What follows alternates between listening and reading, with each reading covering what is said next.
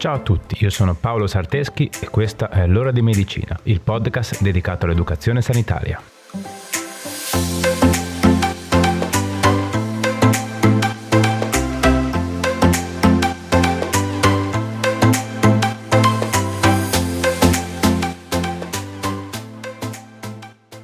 Ciao a tutti e bentornati. Oggi parliamo della sindrome del tunnel carpale. La conoscete? Partiamo dicendo che il tunnel carpale è un canale stretto che si trova all'interno del polso, che è racchiuso dalle ossa carpali e dal legamento carpale trasverso. All'interno di questo tunnel passano il nervo mediano e i nove tendini e muscoli flessori delle dita che vanno dall'avambraccio alla mano. Il nervo mediano è un nervo definito misto, ovvero sensitivo e motorio, che origina a livello dell'ascella, Scorre lungo tutto l'arto superiore e attraverso il polso raggiunge il palmo della mano e le dita, tutte tranne il mignolo.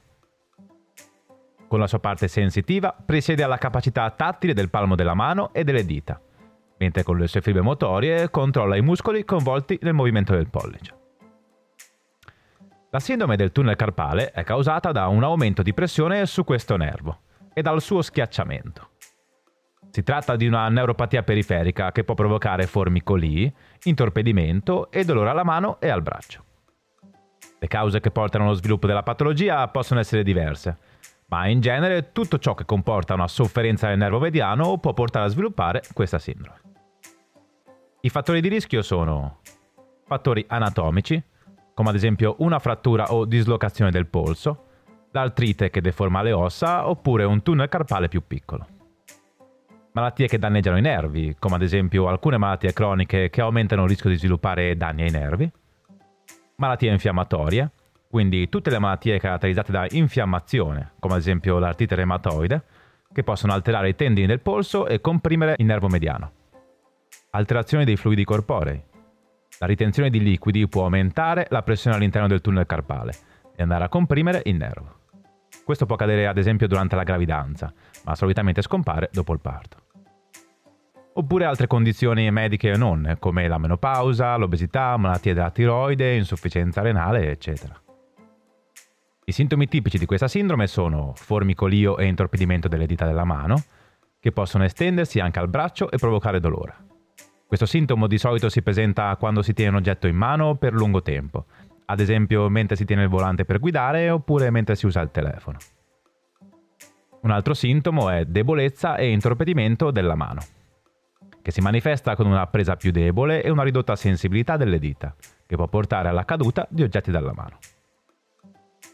In genere la sintomatologia può peggiorare durante la notte, a causa di involontarie flessioni del polso, oppure durante attività che implicano il piegamento ripetuto e prolungato del polso.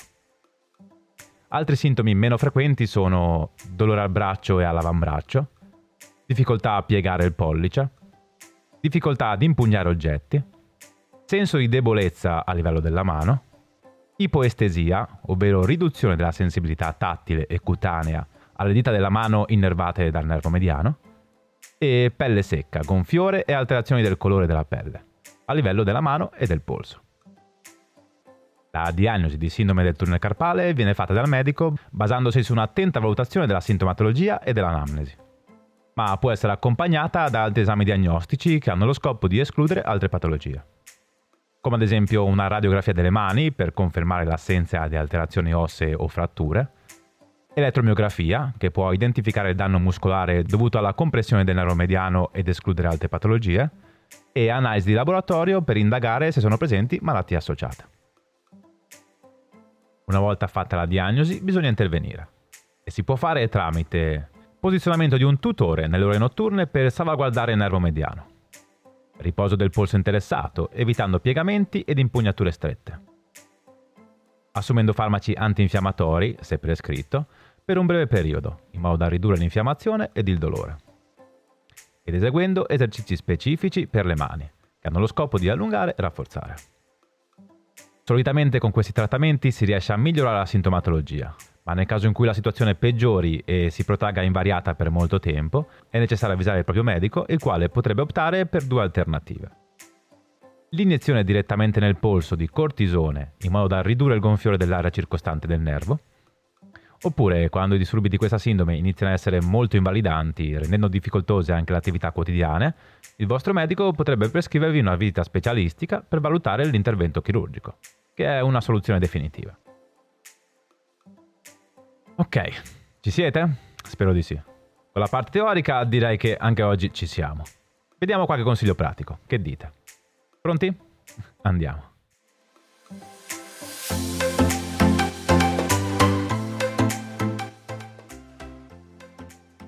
1. Se si presenta la sintomatologia tipica, rivolgiti al tuo medico, perché questa sindrome ha un'evoluzione graduale e se trattata precocemente e tempestivamente, riduce di molto la necessità di intervenire chirurgicamente. 2. Utilizza il tutore se ti è stato prescritto, ma attenzione, non scoraggiarti. I risultati del tutore non sono immediati, richiedono del tempo, quindi sii costante nel posizionarlo come indicato dal medico. 3. Mantieni a riposo il polso e quando dovrai riprendere l'attività ricominciale in maniera graduale, senza strafare. 4. Applica del ghiaccio sul polso, in particolare nella zona più dolorante. Fallo per 4-5 volte al giorno. Ogni impacco di ghiaccio dovrebbe durare, per essere efficace, dai 15 ai 20 minuti. Non di più e non di meno. 5. La fisioterapia e l'esercizio terapeutico sono molto efficaci, quindi è necessario eseguire gli esercizi che ti sono stati insegnati. Sicuramente prima o poi ne trarrai beneficio. 6. Per quanto riguarda l'assunzione di antinfiammatori e cortisonici, ricorda di seguire le indicazioni di assunzione che ti sono state date dal medico, perché sono farmaci e in quanto tali possono avere degli effetti indesiderati e addirittura nocivi. 7. In generale, per prevenire la comparsa della sindrome del tunnel carpale si possono utilizzare degli accorgimenti, come ridurre la forza con la quale vengono svolti alcuni compiti manuali, fare delle pause ogni tanto per permettere di alleggerire la tensione a livello della mano e del polso, migliorare la postura del corpo in generale, evitare al polso posizioni stressanti e se si lavora in un luogo freddo con attività manuale intensa, cerca di tenere la mano dolorante al caldo, ad esempio in un guanto, per permettere una sua migliore flessibilità. 8. La sindrome del tunnel carpale rientra tra le patologie comprese nell'elenco delle malattie professionali, approvato con il decreto ministeriale del 9 aprile 2008. Per i lavori svolti in maniera non occasionale, che comportano movimenti ripetuti, mantenimento prolungato di posture incongrue e impegno di forza. Ma ricorda che la correlazione tra attività manuali e sindrome del tunnel carpale non è ancora stata attestata da alcuna prova scientifica. Ok, bene.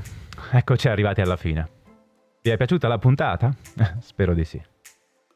Come sempre, prima di salutarci, fatemi ringraziare la mia collega amica Brenda Rebecchi, che condivide con me questo progetto. Ovviamente grazie anche a te che sei arrivato ad ascoltarmi fino a qui. Se ti piace il progetto, per supportarlo puoi condividerlo con i tuoi amici e parenti. Fallo crescere il più possibile. Va bene, dai, direi che anche per oggi è tutto. Ci vediamo sui social e ci sentiamo venerdì prossimo con un'altra puntata.